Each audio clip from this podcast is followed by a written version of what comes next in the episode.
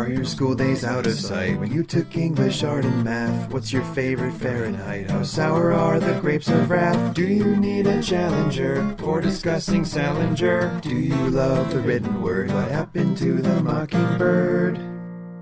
Our show is just beginning, so find a place to sit. These questions will be on the test. It's time for sophomore lit. Welcome back to Sophomore Lit, where we reread your 10th grade reading list. I'm John McCoy, and with me we have several guests. Do you want to introduce yourselves? This is the Snell family. I am Jason Snell. I read The Red Badge of Courage in high school. I'm Jamie Snell. I just read The Red Badge of Courage this past year, and I'm a senior. And I'm Lauren Snell, and I had never read The Red Badge of Courage before, uh, reading it with Jamie, um, sort of in support of her learning. Okay, so we've got this time an actual honest to goodness uh, high school student reading uh, a, an honest to goodness high school bit of literature, Yes. uh, which is very exciting because uh, on this podcast we tend to look at this through the lens of memory, and now we have someone who's coming at it fresh. So we are discussing uh, Stephen Crane's 1895 Civil War novella, The Red Badge of Courage. Uh, now, I didn't read this either in high school. Um, I have read Stephen Crane. I read uh, in graduate school, I read his first novel, Maggie Girl of the Streets, which is a very strange novel. Um, I don't know, has, has either of you read that or uh, any of you? No. No, I read his poetry in high school. I actually, despite my bouncing hard off of Red Badge of Courage, I got his poetry anthology out, and I, I really loved it to the point where before I left high school, I photocopied the entire book so I could take it with me. Uh, it's also extremely strange. Maggie, A Girl of the Streets, is set in New York at the turn of the century, and everybody talks like they're in Hogan's Alley. You know, the Yellow Kid. If you've ever read a Yellow Kid comic or, or you haven't read it, look it up, Google it, and it that's exactly how everyone talks in this book. And they all say, "Gee, golly whiz," and that's the hell of it, and that sort of thing. So, um, so this was kind of a, a, a much more naturalistic book, the Red Brit Badge of Courage. Sure, sure, for sure. So it, it's it's Jamie, right? You you you read this, right? And now now tell us a little bit about what the class was that you read this for. Um, I'm in AP Literature and Composition, and we read Beloved earlier in the semester, uh, which is Toni Morrison, and then we moved to The Red Badge of Courage. I didn't really like either of the books, but The Red Badge of Courage was just so boring to me. I just didn't find it interesting, and I didn't have any attachment to Henry or the youth because I thought he was just very stupid as a character, and he just kept on going back and forth, and I just couldn't relate to him. That's part of the reason why I didn't like it. Wow. Well, this is this is a, a theory I've had on this podcast a lot of times, which is that a lot of these books that we give high school students are not necessarily good books for high school students. Yes. I So they totally read it agree. as as part of the they the class that she's in is also attached to the social science, and so they read Beloved as part of the slavery unit, and they read Red Badge of Courage as part of the Civil War unit. So they're talking about the history in one class and then the literature in the other class, which I think is part of the reason that they chose it. Um, it still seems an odd choice Yeah. for a modern high school student. Well, I, I'm I'm a little bit bewildered by doing Beloved first. Uh, and, and, yes. It was very confusing. uh, now, Beloved, I, I I think is one of the greatest novels of the 20th century, but it's all it's a m- very different kind of book altogether. In fact, it's one of these books that I'm always shocked to hear got taught in high school because my high school would never touch Beloved with a 10 foot pole. They, my high school cut all the naughty bits out of Romeo and Juliet. Oh, Well, whereas you and I know that uh, my high school we read Stranger in a Strange Land, so I don't know what was going on there. Okay, so this was for a class. How, how long did you were you given to read this book? Probably a month. I feel like not very long. I feel like it was a lot less than that. Like Less? you got Like you had to, two, three it, it was at a clip. And this It is a shorter short, book than yeah. than Beloved, um, and a lot less. This book, as, as the is not super straightforward, but when you come off of Beloved, it is extremely more straightforward um, and an easier read in a lot of ways. Um, but I've been talking. I'm a librarian, and I've been. I was talking to one of my people I work with about their book choices and and questioning that their book choices are not in order to encourage a love of reading necessarily. They're learning perhaps other things from these book choices. But if you want to encourage somebody to love Toni Morrison, let's say, starting with Beloved is a tough choice. Um, I think it's a really dense one. But this book, since that's the podcast we're on, um, is also a, it. it I- I I would love to talk to. Maybe the teacher talked about why they chose this book as their representation of of why uh, of a Civil War piece of literature. I mean, this is a book uh, that has a lot of significance from the standpoint of the history of American literature. Stephen Crane was famous for bringing the School of Naturalism to America, which you know was before that in in France with Emile Zola or Balzac. There's this idea uh, that literature should be detached, that Jamie is pumping her fist here when Yeah. mentioning this. Yes. Oh yeah, we we learned a ton about it, but only at the very end when we were finishing the book, which really was unfortunate because we learned all about the impressionism that Crane uses throughout the book and how it was like probably one of the first impressionist like pieces of literature. And we only heard that at the very end, which was very frustrating because I feel like I would have enjoyed the book more knowing that. And when I was looking back through it, you could see it throughout the book. There's a lot of that in there. Now, this is an interesting question because this is something that people who study literature argue about a lot is whether or not it's important to contextualize a book for a beginning reader or whether the reader should just be able to read it by herself. And what what do you feel about that as a as a young reader? Would you rather you were you spent a good time learning about the history of the publication of the book and what the author was on about, or would you rather approach a book cold? Huh.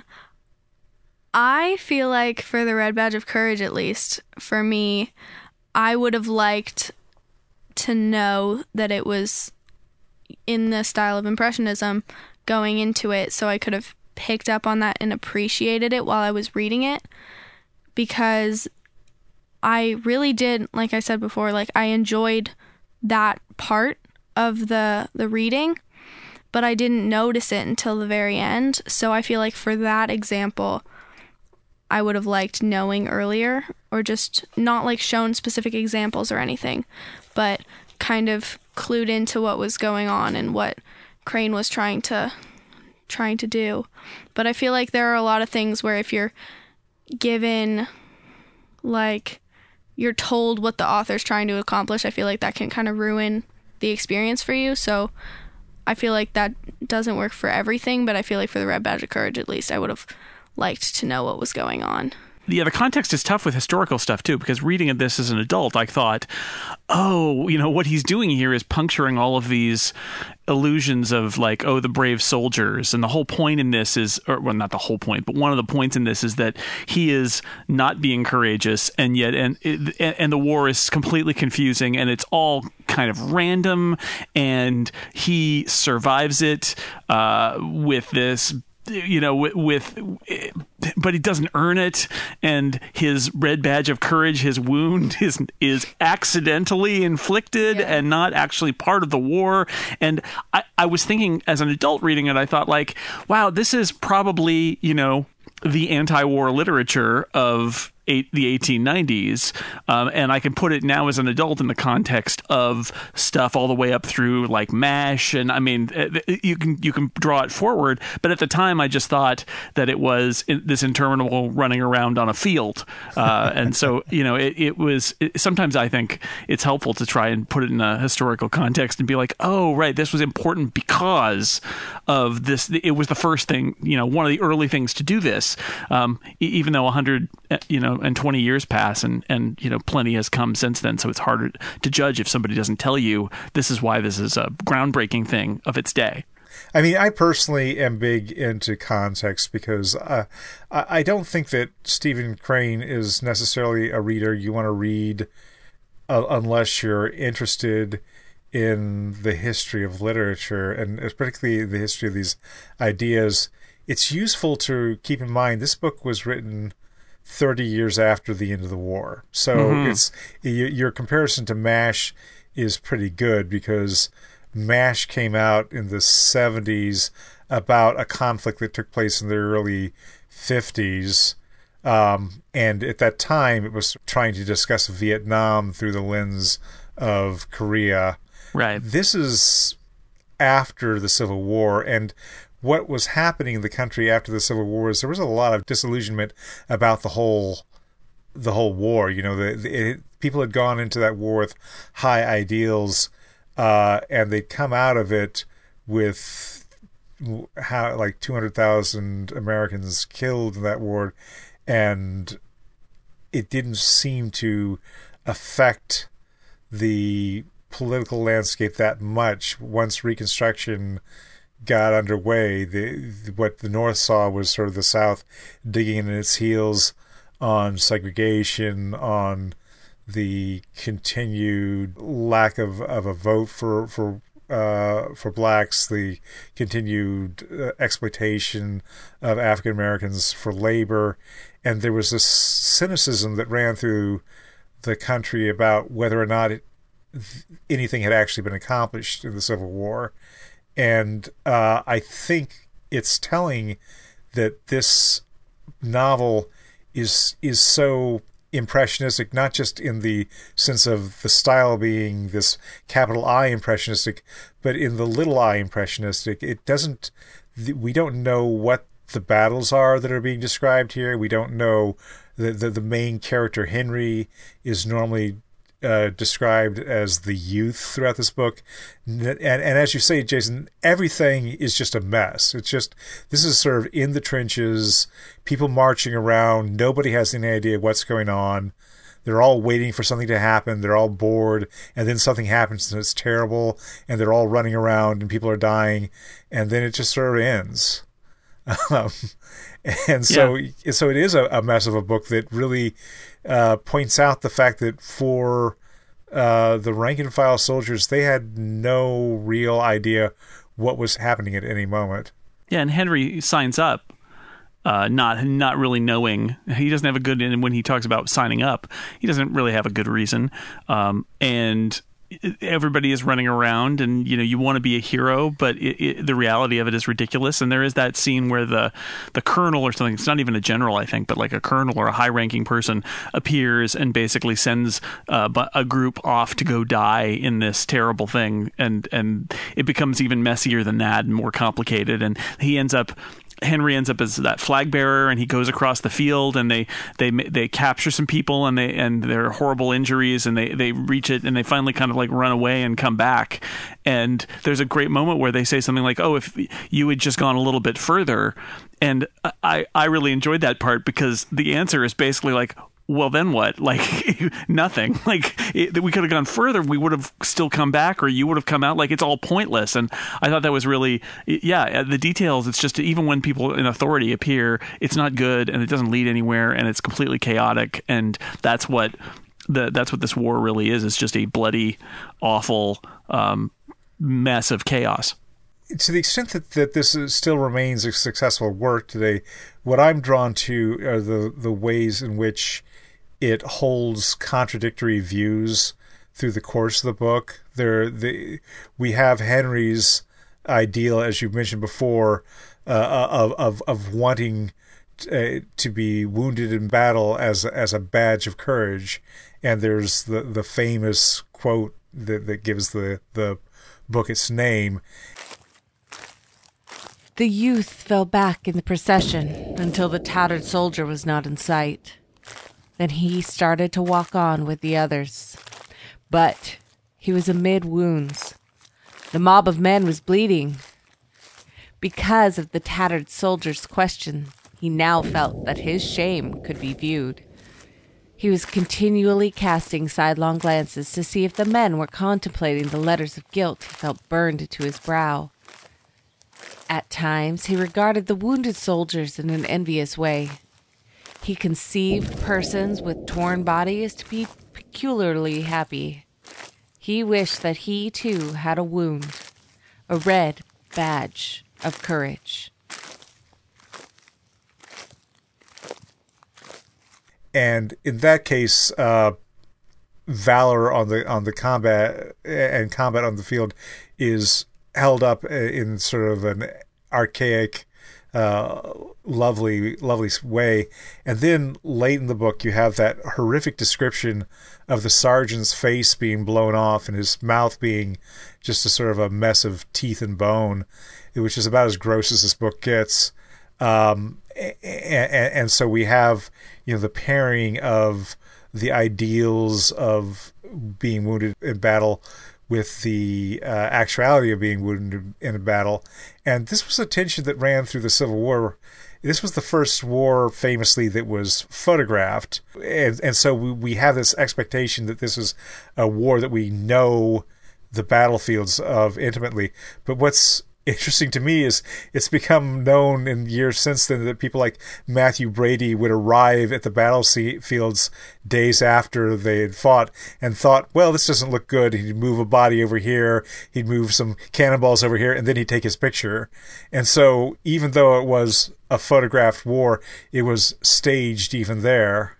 Yeah, I was thinking about uh, Farewell to Arms a little bit while we were, uh, which we talked about on a previous episode, in that, uh, it, you know, depictions of war in the, you know, in, in the 19th century and then the early 20th century, and and you know, they're, they're very different books, but they do have that same sort of. Uh, I, I, think once you see the idea that once you see war close up, um, you're not as impressed by it, and and it's brutal and kind of doesn't make sense, and people die randomly, and they're you know that that's it. Um, I, am struck by the fact that Stephen Crane was born after the Civil War ended. Like he, that that's a thing that is a great piece of context that I think sometimes can be lacking. Is that you know he I think talked to people who were in the war, but he had no experience at all in the Civil War. He was born in 1871, so he just, uh, you know, he, he, this is not an eyewitness account, uh, uh, not even close. Jamie, you said you didn't have a lot of sympathy for the main character. Could you elaborate on that? Did you have it? Did you ever feel empathy for him at all, or did he remain something of a cipher to you? Um, sort of from the beginning, I just didn't really understand his motivation because he wanted to get this like red badge of courage and he wanted to go into war and be courageous and be a hero. And that sort of made sense but he, at the same time, he didn't know what he was getting himself into. So from the very beginning, I kind of didn't think he was a very smart character. and later, he just keeps on going back and forth. Oh, I love myself. I'm the best. And he's always kind of alienating himself from his uh, group. He thinks he's the best or he thinks he's the worst. And that kind of back and forth was really frustrating for me. So I didn't ever really connect with Henry. Yeah. And the stuff he earned like like being the flag bearer, I just at that point I didn't think he really deserved it. Honestly, yeah. Well, um I think one of the things that that I picked up on this as I was reading through is there's an interesting tension between the desire to depict uh, a sort of a realistic internal voice, which is a, the voice of a confused, scared uh, teenager who is in far way over his head, and the naturalistic style, which is to for the narrative voice and the authorial point of view to be so detached and uh, uh, sort of clinical and scientific about everything. There is a, a, a, weird tension between that. This book, when it came out, was something of a sensation for the way in which it depicted raw emotion, uh, and that's what uh, made it a very popular book. Uh, but today, it's seen more as this moment of naturalism, which is sort of the antithesis of, of strong emotion, or at least from the standpoint of the narrator or the reader's point of view observing all this. Um, and I, I, felt that was an interesting tension through the book. Yeah, the uh, the youth. Uh, that, that's the thing that always struck me, even when I was in high school and I read this book, is the youth. Right? It's not. He isn't named. You know, he is at a distance. He is running, as Jamie said, he's running around. I think literally the book says a couple of times, hither and thither. Hither and thither. Uh, he's just that, and I remember that. That stuck in my mind. That it's just this sort of the the book. The book is literally saying, and then our guy ran around. like it's just it, it is at this remove. He, despite the fact that he's feeling these emotions, the narrator's kind of pushing him off, and there's the the classic the line that is the line that has stuck with me for all this time, which is again he thought that he wished that he was dead, which is how many layers of remove could that does that one sentence have in it? I mean, it's just like he's thinking about wishing that he. uh, yeah, it's uh, it's it's very peculiar. Um, and and the stuff that has stuck with me is more those impressionist pieces of the chaos of battle than it is the um, you know the character of Henry and, and what he what he thinks. The Civil War is a, a, a funny war in that aficionados uh, in this country there's such a there's such a cottage industry of reenactors and armchair historians and they can go on and on at great length about the particulars of specific battles. I remember when I was in middle school, we had a lecture on Gettysburg that was delivered to us by a an amateur historian who was really interested in, and he went through the three different three days of battle and talked about all the different fronts for the battle and the different characters involved and who led which charges and everything.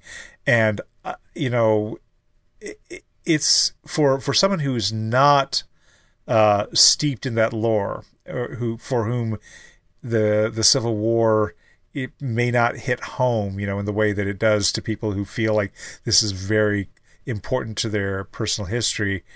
It's very hard to keep that all sorted out. And this book doesn't even try. You barely know which side the, the youth is fighting for. There's certainly no one sits around and discusses the political aims of, of, of the war. Uh, so it, it, it, kind of confounds uh, that approach. And, and, and I, I think that's interesting when it comes to the Civil War, especially. Yeah, there's no you know, there's no honor or glory to be found here. I mean, that's what he's searching for, and he gets some, but he doesn't really earn it, and and everybody is there. I just I, that's again, that's the thing that I think I appreciated the most in the in my reread of it 30 years later is the idea that um, war is a mess and we we sing songs about it and tell stories about all of the or, or give lectures as an enthusiastic historian about the you know everybody went here and there and this was the general's plan. But the truth is if you're a soldier in that war you're just a cog in a gigantic machine. You are you have a random chance of being horribly wounded or killed and you just do what you're told and you don't know what the bigger picture is. And that is I think really well portrayed in the Red Badge of Courage. The kid has ideas like, I know what I'm going to do. I'm going to become a hero, and um, there's he has no control really. I mean, he has a control over his individual actions. Like he runs away, and then he gets and then he gets hurt, and then you know he gets lost, and then he shows up again. But in the end, like he he can't say now is the time when I'm going to be a hero. He just kind of bumbles from place to place, and he has no control over his life. This book does end on a strangely upbeat note with the youth having this moment of affirmation at the end where he's running with a flag and it ends with him saying, With this conviction came a store of assurance. He felt quiet manhood, non assertive but sturdy and strong blood. He knew that he would no more quail before his guides wherever they should point. He had been to touch the great death, and found that, after all, it was but the great death.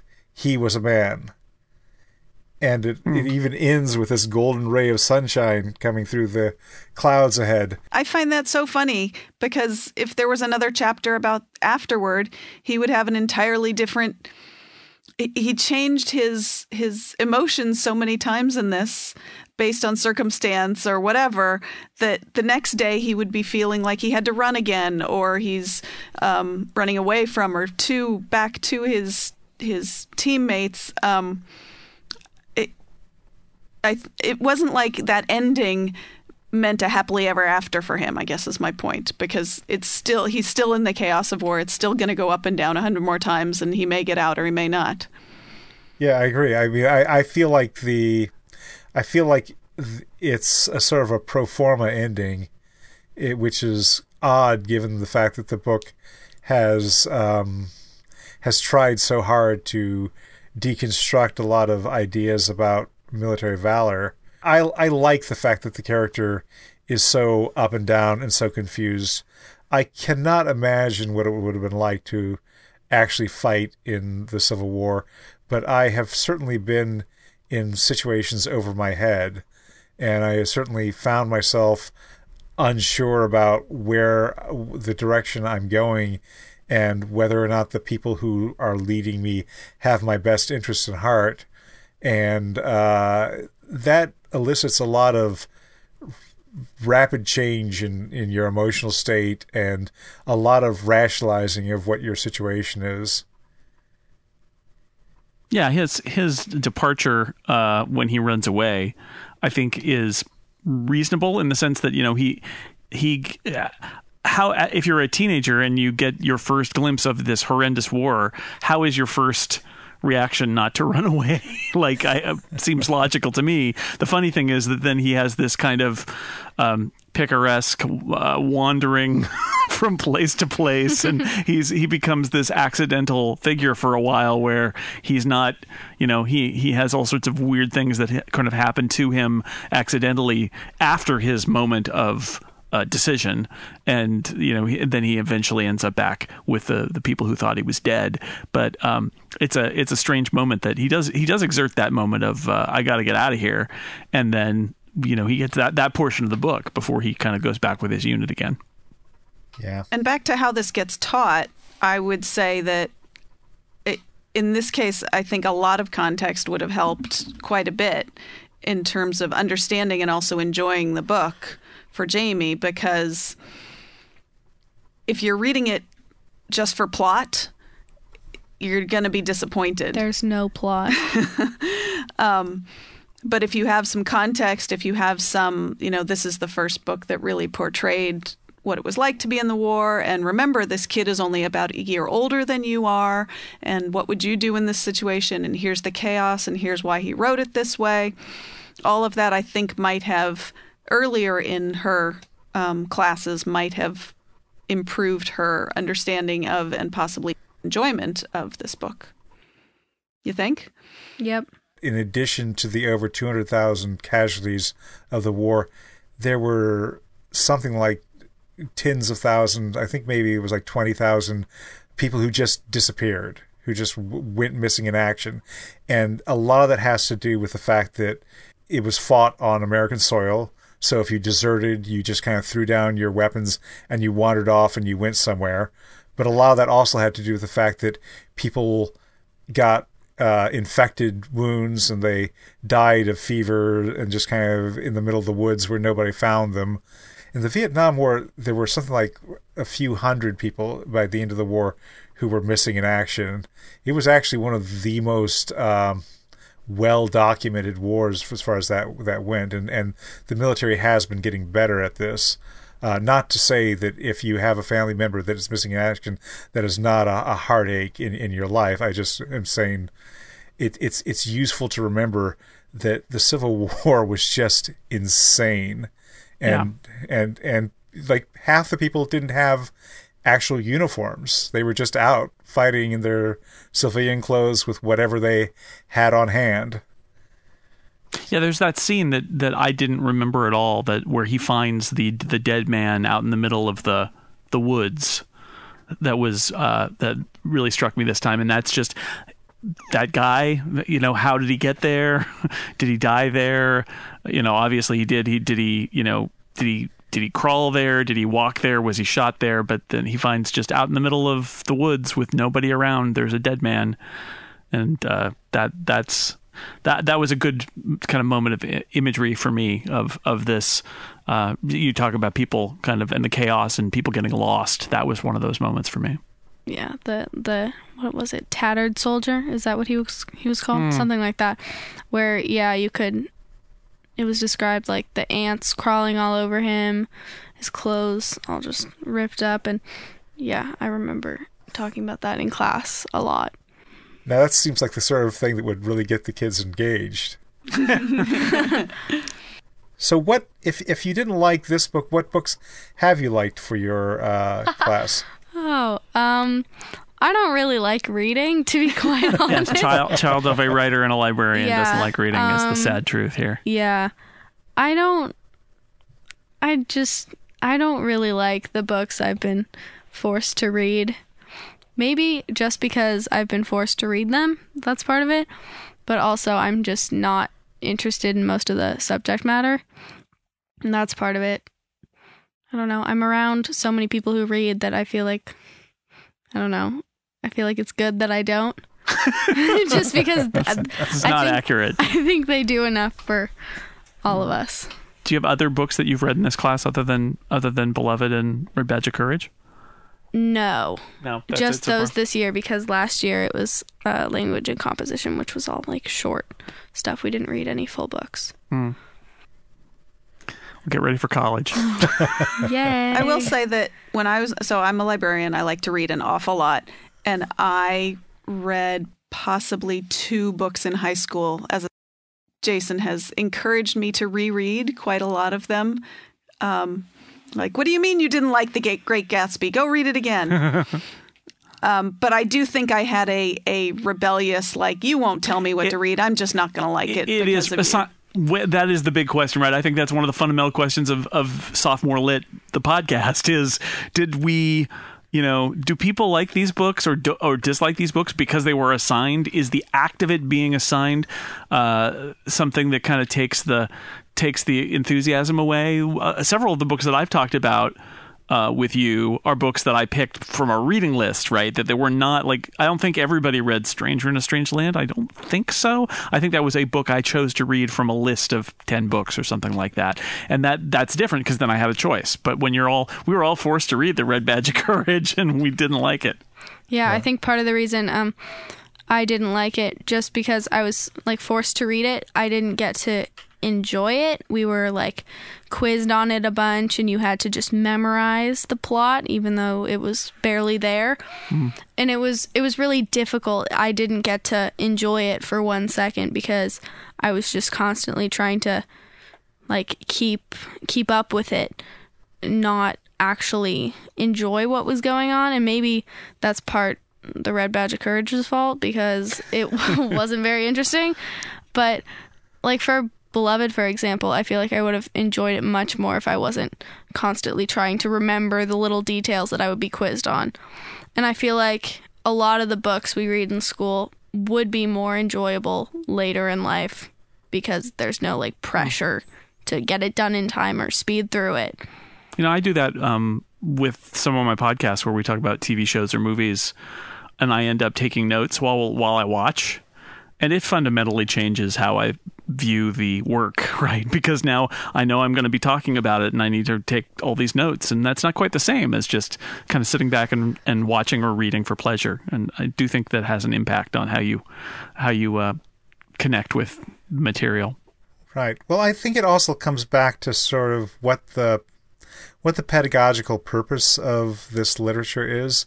I think that Stephen a, a strong case can be made for reading Stephen Crane to understand the cultural mindset of the Gilded Age and its approach to literature, and he was formatively very important. The the this novel itself may or may not be a, a, very good novel to give someone a lens into the actual Civil War. If, if that's what your goal is, is you might prefer to get, go to a textbook that has a bunch of eyewitness accounts, for example. Um, if your if your goal is to present people with literature that illustrates themes, and in this case, sort of anti-war themes, um, you might want to instead do Joseph Heller or uh, Kurt Vonnegut. Uh, and and and my question, I guess, Jamie, is is this uh, a, like a survey course? Are they are they trying to teach you about the history of literature? Do they spend a lot of time talking about literary techniques? Uh, not really. We kind of did more of that last year, learning about like the actual techniques that authors use to persuade or whatever, things like that. But this time, we didn't really get much going into it. Is it American Lit? Is that what the? No, it's just It's just l- broad. All AP Literature and Composition. Hmm. That's. I think that's what it's called. mysterious. Yeah, I think it would make more sense if it was in an American Lit class, but I think just with the course I'm in that we're like linking it to the social sciences and the history. I which think, is U.S. history. which is U.S. history Ah, yeah. this Well, there you go. That's part of it. That's why we're reading so much of the. So it's right so they're, they're they've connected it this is like a this is like a group uh, taught uh, with with social science and literature and uh, documentary class all kind of wrapped together and so they're they're I think they're picking and choosing based on that which is very different than um, you know my experience and I think many American high school students where you get your English lit and your American lit um, and you just that's how it's all uh, all connected together. And um, my experience, because I t- also took American Lit in, in college, is that early American literature is really rough. It's kind of kind of hard to read. It's it's it, it, yeah, it until you until you get past Hawthorne, it's pretty it's pretty bad. yeah. bad. Well, I was going to mention Hawthorne was was really brutal, and then Red Badge of Courage I didn't love, but then I really loved The Great Gatsby. So you turn to the 20th century and thing and and Hemingway, and things start getting a lot better. But it's funny because there's a lot of very entertaining.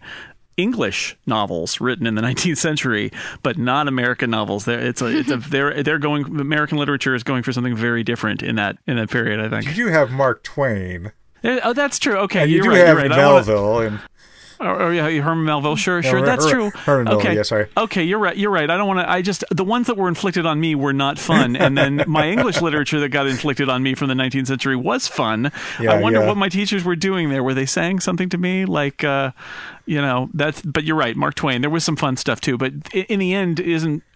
I feel like so much of what gets assigned from American Lit is Hawthorne and. Uh, and and uh, Stephen Crane and uh, is it uh, who, who's the other one? Is it um, Henry James, who's American Oh, and oh, British? yeah, yeah, but, Henry but that's James, a, yes. it's a tough one. It's a Oh, tough that one. is a that is a hard author. yeah, I mean, in the 19th century in America, the big the big game is poetry. That's when you have Yeah. Whit, Whitman and Dickinson. Um, Yeah. and you even have people like Longfellow if you want to read that. Um, but yeah, anyway, so now we're we're just like naming names. So yes, uh, indeed. before we we leave this book behind, uh, Jamie, I, I do want to encourage you if you haven't if you haven't read up on Crane for your class, that is fun. Reading about Stephen Crane's life, he was uh, uh, just an amazing, crazy guy, and in particular, he, he had he had a this wife.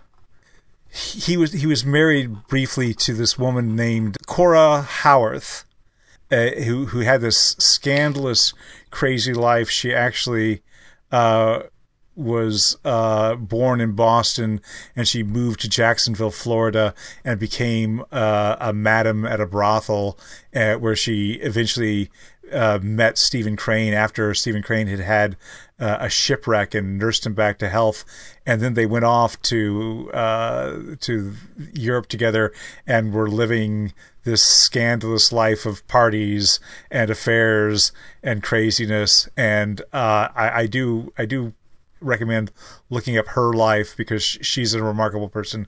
And of course, Stephen Crane is everyone remembers went missing in the Spanish American War, which is a great way to end your life if you're an author uh, with a mystery like that. So, and that was only a few years later, right? He was young. He was 28. Yeah, so he wrote Red Badge of Courage at 24, and then he died at 28. Red Badge of Courage was like the Stephen King of his time. It was a, a very popular book. Yeah, I feel like that would have been more interesting to learn about rather Stephen, than Stephen reading King. The Red Badge of Courage. Well, if Jason got Stranger in a Strange Land in, in, in high school, I imagine that so there's got to be a high school out there somewhere that's teaching the, the Shining. Yeah, probably. Do we are we done? Do we have anything more to say about this book? Not really. I don't have anything. Hither and thither. Yeah, Heather- Heather, Heather. again, he thought that he wished that he was dead. Well, thank you for coming on. You know, it it, it does my heart good to hear uh, a young reader responding honestly to the to the, the books that they're forced to read. Um, I, I I chose this podcast for myself, so I have no no one to blame.